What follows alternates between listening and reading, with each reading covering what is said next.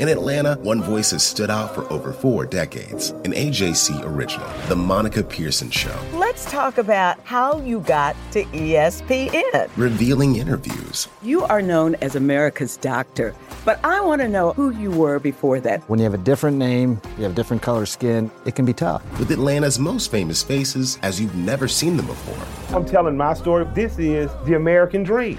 The Monica Pearson Show streaming now on AJC.com. The AJC's trusted veteran political voices, Greg Bluestein, Patricia Murphy, Tia Mitchell, and Bill Nigut, are the essential source for Georgia politics. The Atlanta Journal Constitution's Politically Georgia. Sign up for the newsletter, download the podcast, subscribe to the AJC.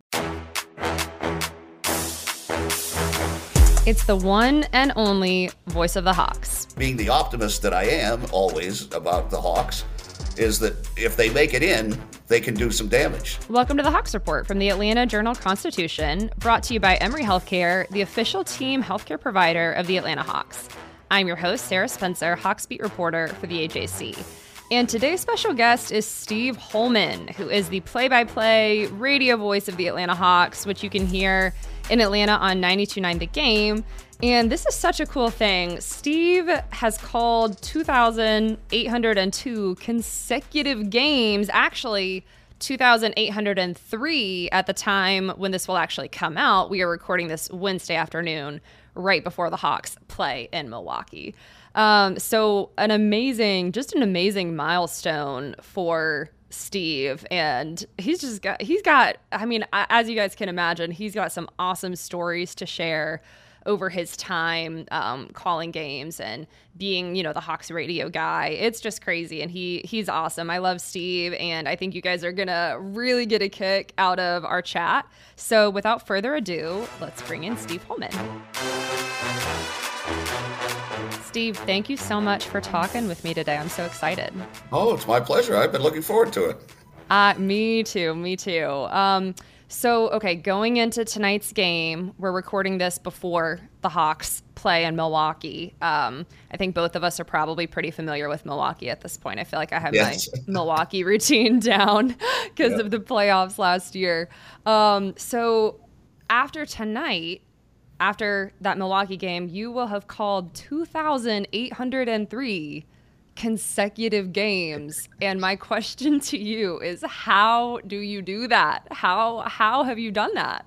Well, I mean, it's just kind of, you know, you show up for work every day, really, and uh, it's a kind of a work ethic thing I got from my dad, who uh, was a draftsman, and he, he never really enjoyed his job, but he showed up every day, and he kind of taught me to make sure I show up to work every day, and I love what I do, so it makes it easy. And uh, you know, there have been some times, uh, you know, I probably uh, should have missed a game or so when I was had a little bit of a, a, laryngitis or a little bit of the flu. I guess nowadays they would they'd kick you out and say you've got uh, COVID positive or something. So you know the streak might have been right. in jeopardy back in those days if we had COVID back then. But uh, it's it's just one of those things. I count I don't count preseason. I only count the regular season and the playoffs because I don't I don't know about preseason games really, so I don't count those.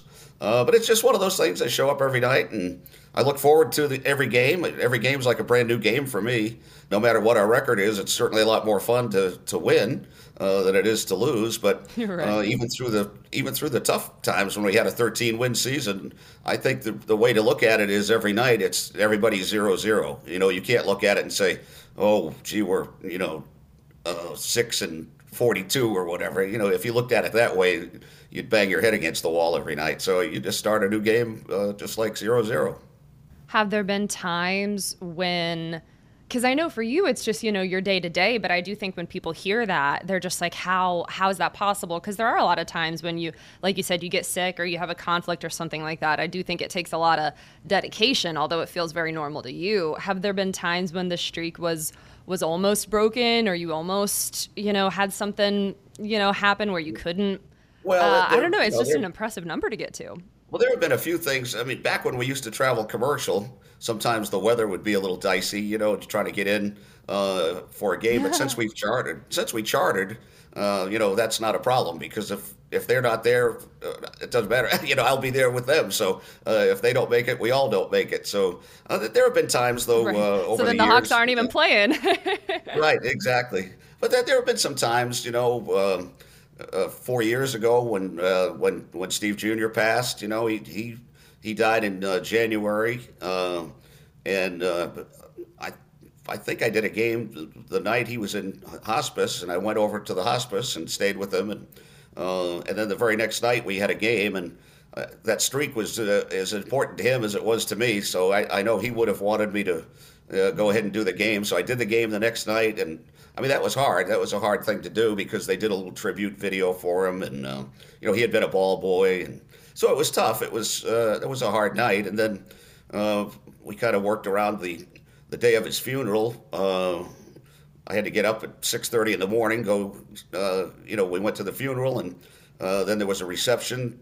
Tony and Jami put on a full reception for all of his buddies, so that was nice that um, that they did that, and then we had a game that night too. So uh, it was a long day, but it was uh, it was one of those things where, like I say, he would have wanted me to do it. So that, that's probably as close as I've come to, you know, to not doing it. I think I probably wouldn't have, other than I, I knew it was very important to him. So uh, I went ahead and did it. Holy cow! Wow. Yeah.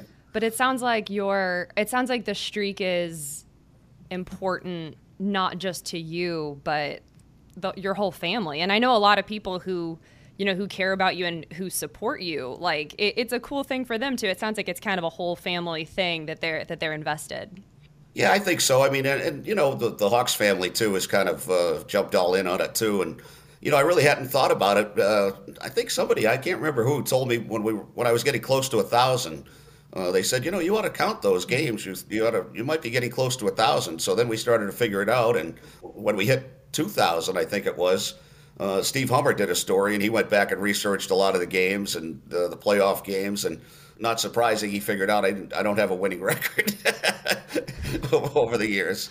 Well, uh, you, uh, I think I, you personally, you personally have a winning record, Steve. The Hawks, I don't know about that. Yeah, right. Yeah, exactly. But uh, that's how the streak thing started, and you know, now that it's over 2,800, I, I, I really start to think about, you know, I got a ball for 1,000, I got a ball uh, for 2,000, and God willing, I'll have a ball for 3,000 because I have three grandkids, and each one of them can get one of those. Uh, that'll be something for them to keep.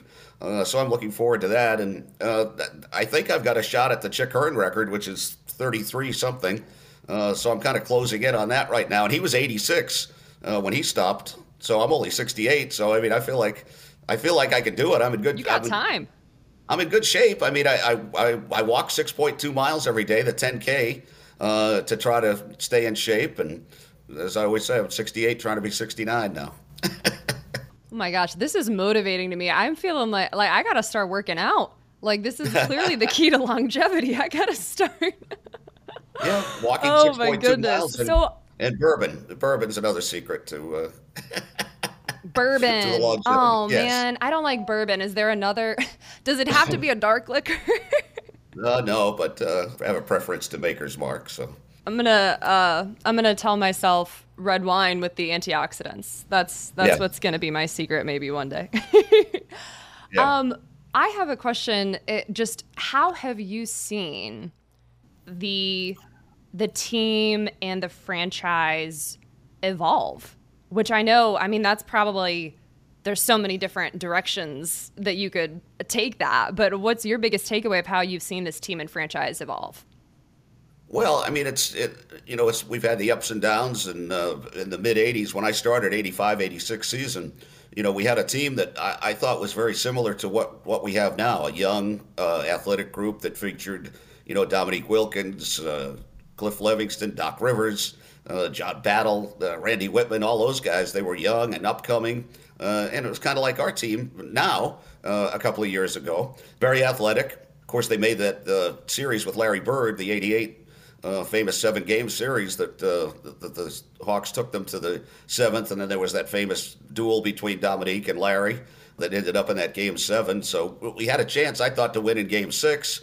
The Hawks won in game five in Boston, which nobody expected them to do. They took a 3 2 lead, came back to the Omni and uh, it was crazy. That was a crazy night at the Omni. And Danny Ainge, I remember, started the game just over half court, hit a three, and uh, that was the start of you know what would be a uh, a great game, and it came right down to the wire. Dominique was supposed to get the last shot, but Cliff Levingston uh, somehow ended up with the ball and, and took a left-handed shot that didn't go in. And uh, you know, Dominique will talk to you about that uh, as long as you can listen to him about that every time it comes up now. how did how does last season's run? So this is my third year covering the right, team. Right. And when I was writing about that run last year to the Eastern Conference Finals, I feel like that it really did feel like it kind of revitalized the franchise a little bit. It, it just it it's just the energy the energy that was the buzz in the city about it and obviously right. Trey, you know, plays that way. What was your takeaway from from last year?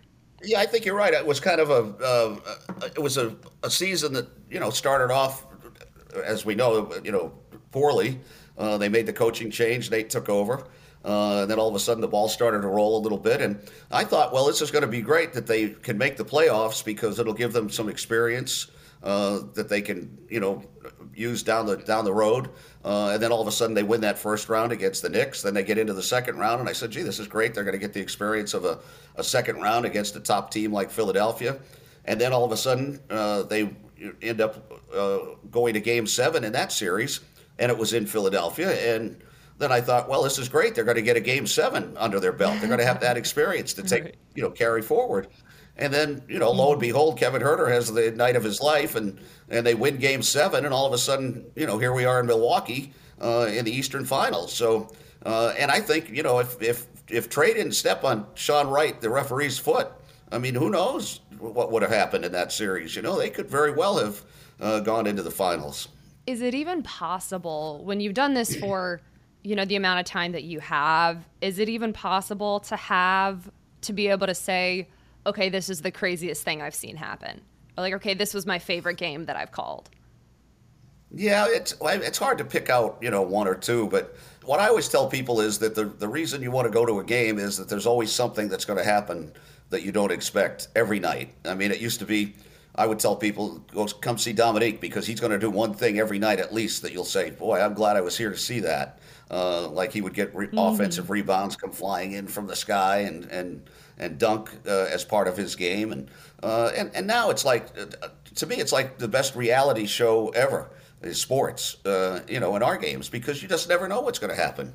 Uh, you know the other night there's a 1.6 seconds left and there's both chances for each team to win at the free throw line you know?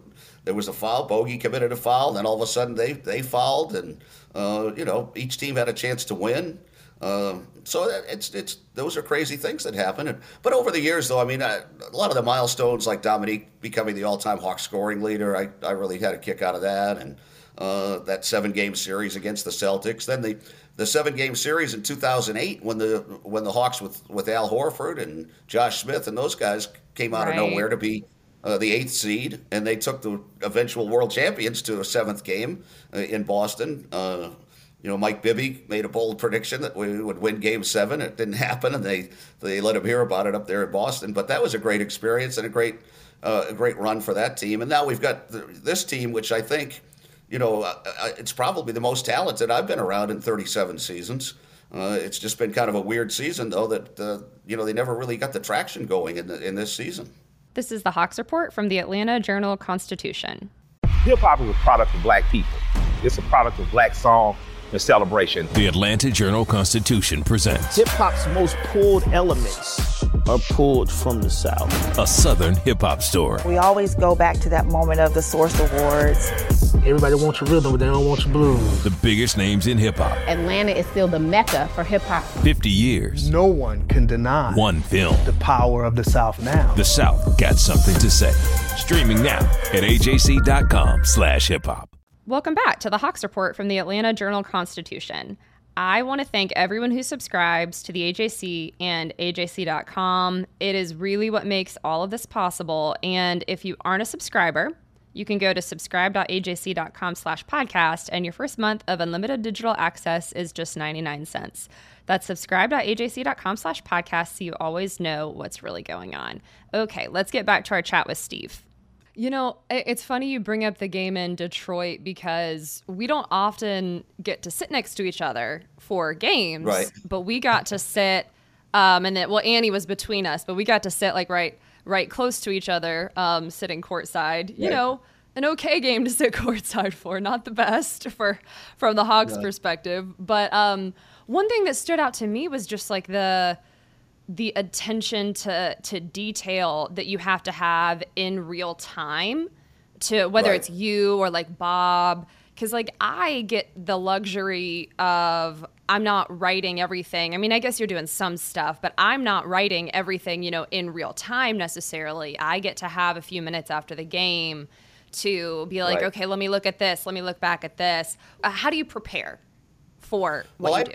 I, I, I make out my own score sheet. Uh, you know, we, I use the computers, of course, the, the the stats monitor and the court side on my laptop, and but I keep my own scorecard. It's the same scorecard that I used when I kept score for Johnny Most back when I was uh, just a kid, and I still do it now by hand every day. I I, I did the earlier today. I did the, the game, uh, got all the stats together, and I, I find that if I write it all down, I can remember it better. You know, like how many three pointers Mm. guys have and that kind of thing. And I use that, and I can keep track of like runs. Uh, you know, what was our biggest lead? I write that down on a separate sheet. So I've just gotten used to that, and it keeps me really into the game. And as far as the, you know, the radio is different than TV a little bit because you, you have to paint the picture, as we say. You know, it's the, the theater of the mind, and uh, details very important uh, in that. I feel. I mean, uh, I've I've had a, a, a an analyst a couple of times. You know, Dennis Scott did it for three years with me, and I really don't mind. I I, I love having an analyst, but it just has usually hasn't worked out. You know, between the radio station, whatever station we're on, and uh, and the Hawks, and so it works out okay because you really there's not a lot of time for an analyst on radio. I mean, they've got to be really quick in and out because I like to say where the ball is, uh, you know, what side of the floor it's on, top of the perimeter. You know, I call it the three point line the perimeter because of our perimeter highway, uh, you know, 285 in Atlanta. Uh, so I like to say where the ball is, uh, who's guarding who, because people are listening, and I know they're not, they're not listening to the game for two and a half hours too. I, I, I got over that a long time ago because people I they, they listen in and out, and they're going to the grocery store, they're going to drop their kids off at you know football practice, basketball practice. They're in and out of the car, so it's very important to give the score and time. You know, every basket is very important to do that because sometimes if I listen to football games or uh, or baseball games or even basketball games and they don't give the score, I mean, that's why you listen. That's why you turn it on in the car to, to find out what the game what's happening with the game. So, I'm kind of a stickler for that too. How do you also make people feel like they're there? Because I feel like there's a little bit of science to it, but it, it's also got to be a little art too, right? Yeah, I think uh, I try to be like the eyes of the fan. You know, I try to be a fan talking Mhm. about what what fans are listening for, and you know, if I if I see something that they haven't done right, I'll say so, and you know, it'd be just like uh, if I was sitting in the stands, you know, talking to the, the person next to me. So I do it that way. I mean, I'm, I'm enthusiastically a homer. I, I admit that, and that's one of the things I learned from Johnny Most, who was my mentor up in Boston. You know, I taught he taught me how to do the games, but uh, you know, it's just kind of a. I, I like to try to be conversational. You know, do the play-by-play the right way, but also uh, be kind of the. I think of of a TV like Bob and Deke and, and me. We're all. I think we're like the bridge between the team and and fans. I mean, we're the we're the the link between the two. Like we're the we can talk to the guys just like the fans would want to, and we can tell like "Uh, I saw so and so in the elevator the other day, and he said, you know, this and it, and people love that. You know, they like to hear stuff like that. Just like the casual conversation that you're able to have Right. with the guys, being around the team, and then that casual conversation, you're just able to kind of develop relationships, you know, with the, with the Yeah. guys and and stuff Well, like that's that. why it was so hard last year. You know, not traveling. Yeah. Uh, you know, not being on the plane and not being in the hotel and uh, and doing all the games from State Farm Arena.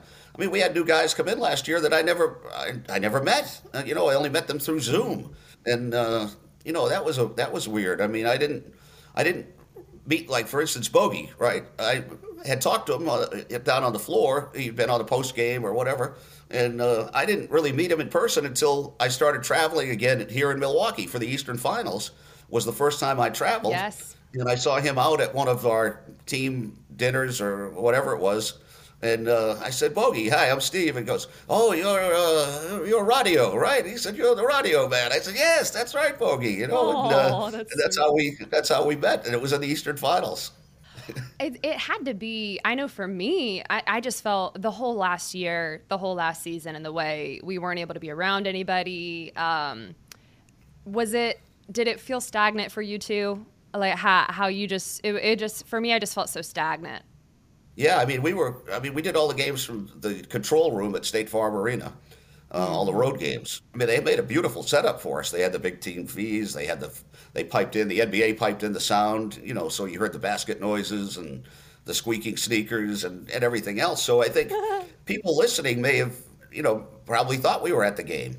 And uh, you know, uh, some of us announcers would get together on Zoom meetings and things and say, "Look, let's not make this sound too good when we're in a studio because somebody's going to get the idea that we want to go back. Know, this, this could be done that way." And uh, so we we wanted to make sure that uh, you know it's it, it's just so much better to be at the games. I mean, it's really just the, the contact and, and the feel of the game, and you can see so many things that you can't see on a big TV, and uh, it's just so much better to be there in person. And luckily, our oh gosh, and just know, the people that are in charge at the Hawks are are broadcast people. You know, Andrew Saltzman, Steve Coda. They have the background in in it, and they want us to be traveling. So that's a good thing, because some teams still aren't traveling. Yeah, I know, I know. For, from my perspective, it's just like uh, you miss out on so many things, obviously. But how how can you ever have any kind of like human connection or like relationship Right. building it's just and that's such a big part of forget just forget sports or work that's such a big part of like life overall and Oh, uh, yes, for me exactly. I, I you know what i mean it, it, it's just Yeah. it's that's it takes away one of the biggest parts of what Right. makes life good Yeah, no, it's great to to be around everybody again and just to see people again too. I mean, that's the that was one of the Yes. things last year that was, i missed was you steve I I missed, missed you you. I too, missed Sarah. Yes, I did. I, I missed you. I would see you on Zoom all the time and see everybody else on Zoom. I got so sick of Zoom uh, by the time the, the season ended last year that it was uh, it was crazy. But um, the one thing I think is probably not going to come back though is the uh, locker room, uh, going into the locker room to talk to guys again.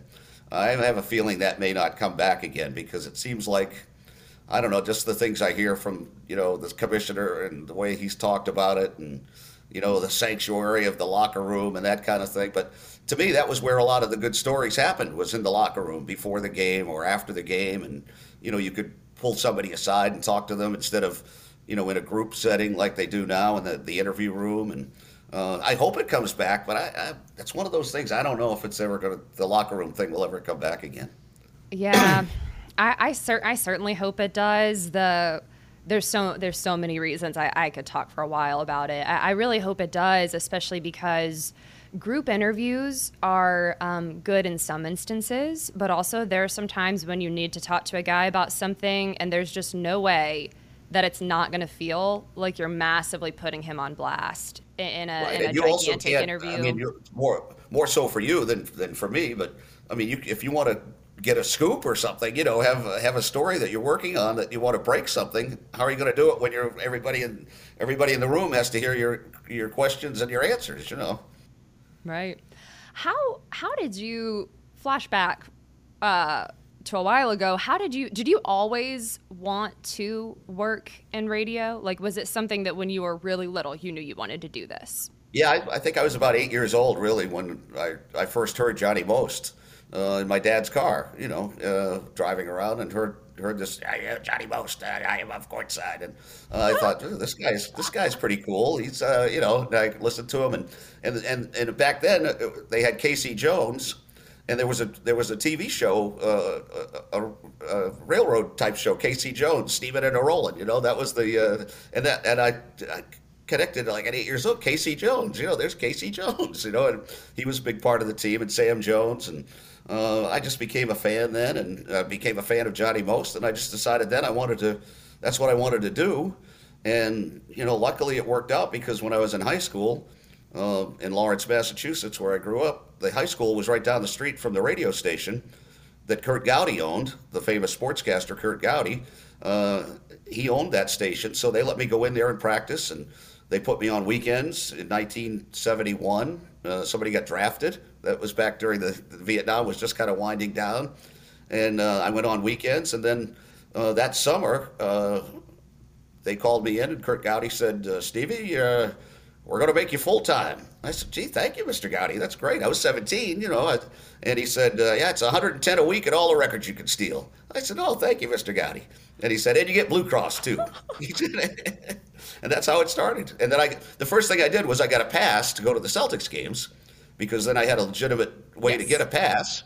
So I went every night for free. I worked up my courage to introduce myself to Johnny Most, and uh, uh, uh, ultimately he, he trusted me enough to, you know, get his English Oval cigarettes. Those were the old the cigarettes with no filters or anything, and he smoked those during the game one after another. Uh, and I would fill up oh, his boy. thermos with coffee at halftime, and uh, then eventually what happened was he he lost his voice in the middle of a game. Uh, in 1976, and I had to take over because they didn't have any analysts or anything then. There was just an engineer, me, and uh, Johnny, and that was it. And he said, "Now uh, Steve's gonna uh, take over. I have a little voice problem." And he handed me the stick mic, and uh, off I went. It was a game. It was the Celtics against the Denver Nuggets. Dan Issel was playing, and Bobby Jones. Those guys on that team. So that was a that was a hoot. Then I had to do a couple more weeks after that, uh, and then I got a job in Boston from that at the CBS station. Uh, and then the the guy that was my boss there came to Atlanta to start WGST, the all news station. So uh, that's when I came to Atlanta in 1980 of August, and uh, been here ever since. they can't get rid of me. No, we don't want to. no. so, what is your what what is your to keep you doing the same thing, you know, over the years and stuff? What what's your favorite part of what you do? Because clearly you're passionate about it, and obviously anyone can tell how much you love this. What, what's yeah, your favorite I do. part? I love it every. I, I, look forward to every game. Really, I honestly do. Mm-hmm. Uh, and you know, I will never take uh, for granted the travel again. You know, sometimes mm-hmm. we'll get yeah. in at two or three in the morning from one city to the next. I'm never going to complain about that again uh, because you know, thank God we're traveling, and uh, I look forward to that. I love going to every different city. Uh, I love just walking around in all these cities. Uh, I have favorite restaurants that I've gone to over the last you know 30 years. So uh, you renew old friendships with those people uh, in the restaurants and the bars and places like that that you get to know. And uh, I just love the travel. I love I love Chicago's one of my favorite stops. Uh, and really everywhere. I, I, enjoy going everywhere. That's I, I actually one of my favorite. It's funny you say that because one of my favorite parts of what I do is um, and i was someone who like i had really never been anywhere you know and obviously uh, tr- for the most part we travel domestically you know except for i guess toronto right. um, but one of my favorite parts of getting to travel which sometimes it's it's a grind it's a grind for sure but i think one good part of it is i love going to a city and knowing my way around and having like places where you're like like regular spots like, right, okay, right. I'm in, I'm in, like you said, I'm in Chicago, so I know I'm gonna go get coffee here. I know I'm gonna go get right. pizza here. Or yeah. okay, we're in, we're in LA. I know I'm gonna go get this there. You know, and it's it's yeah. just, I think that is yeah. that's it's special to be able to. Yeah, do no, I, I love it. I just lo- I look forward to it. I mean, here we are in Milwaukee when we're recording this, and uh, because of the playoff series over the years. Like my first playoff series in Milwaukee was I think 80, 87 maybe we played here. Mm-hmm. And back in those days, you know, we flew commercial. And because TBS was just getting into the NBA thing, you know, they were doing Hawks games then. Uh, we we played on Tuesday and Friday here in Milwaukee. So we had Monday night off. We had Wednesday night, Thursday night. You know, so that was a. I got to know Milwaukee pretty good then, and you know, here we were again last year. So uh, you kind of know the whole area thing, like you say.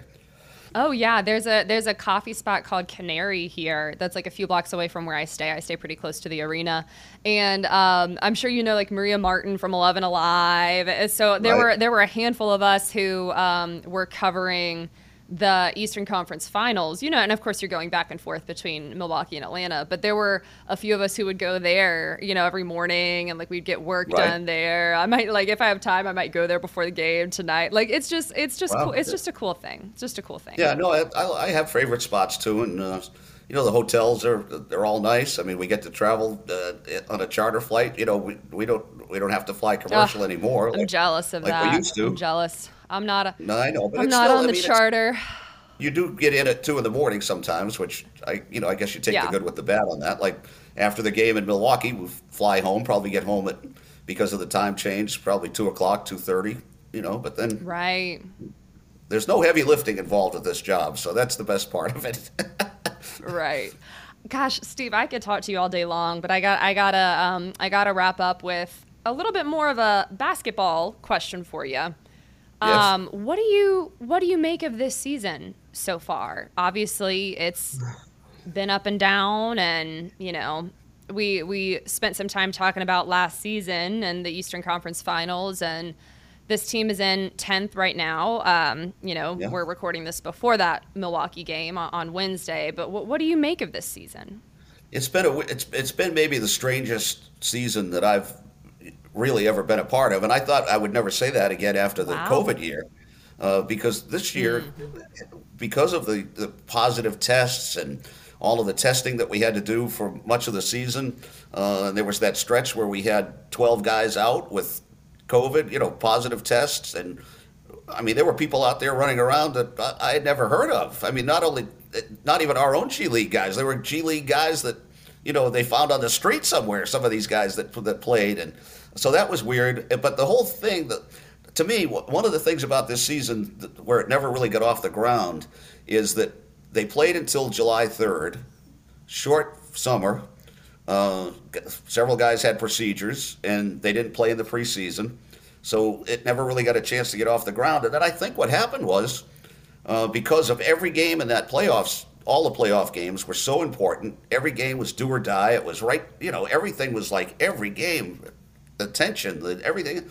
And then I think a week or so into the season, I think some of our guys looked around at each other and said, wait a minute, we've got another 77 of these to go before the playoffs start.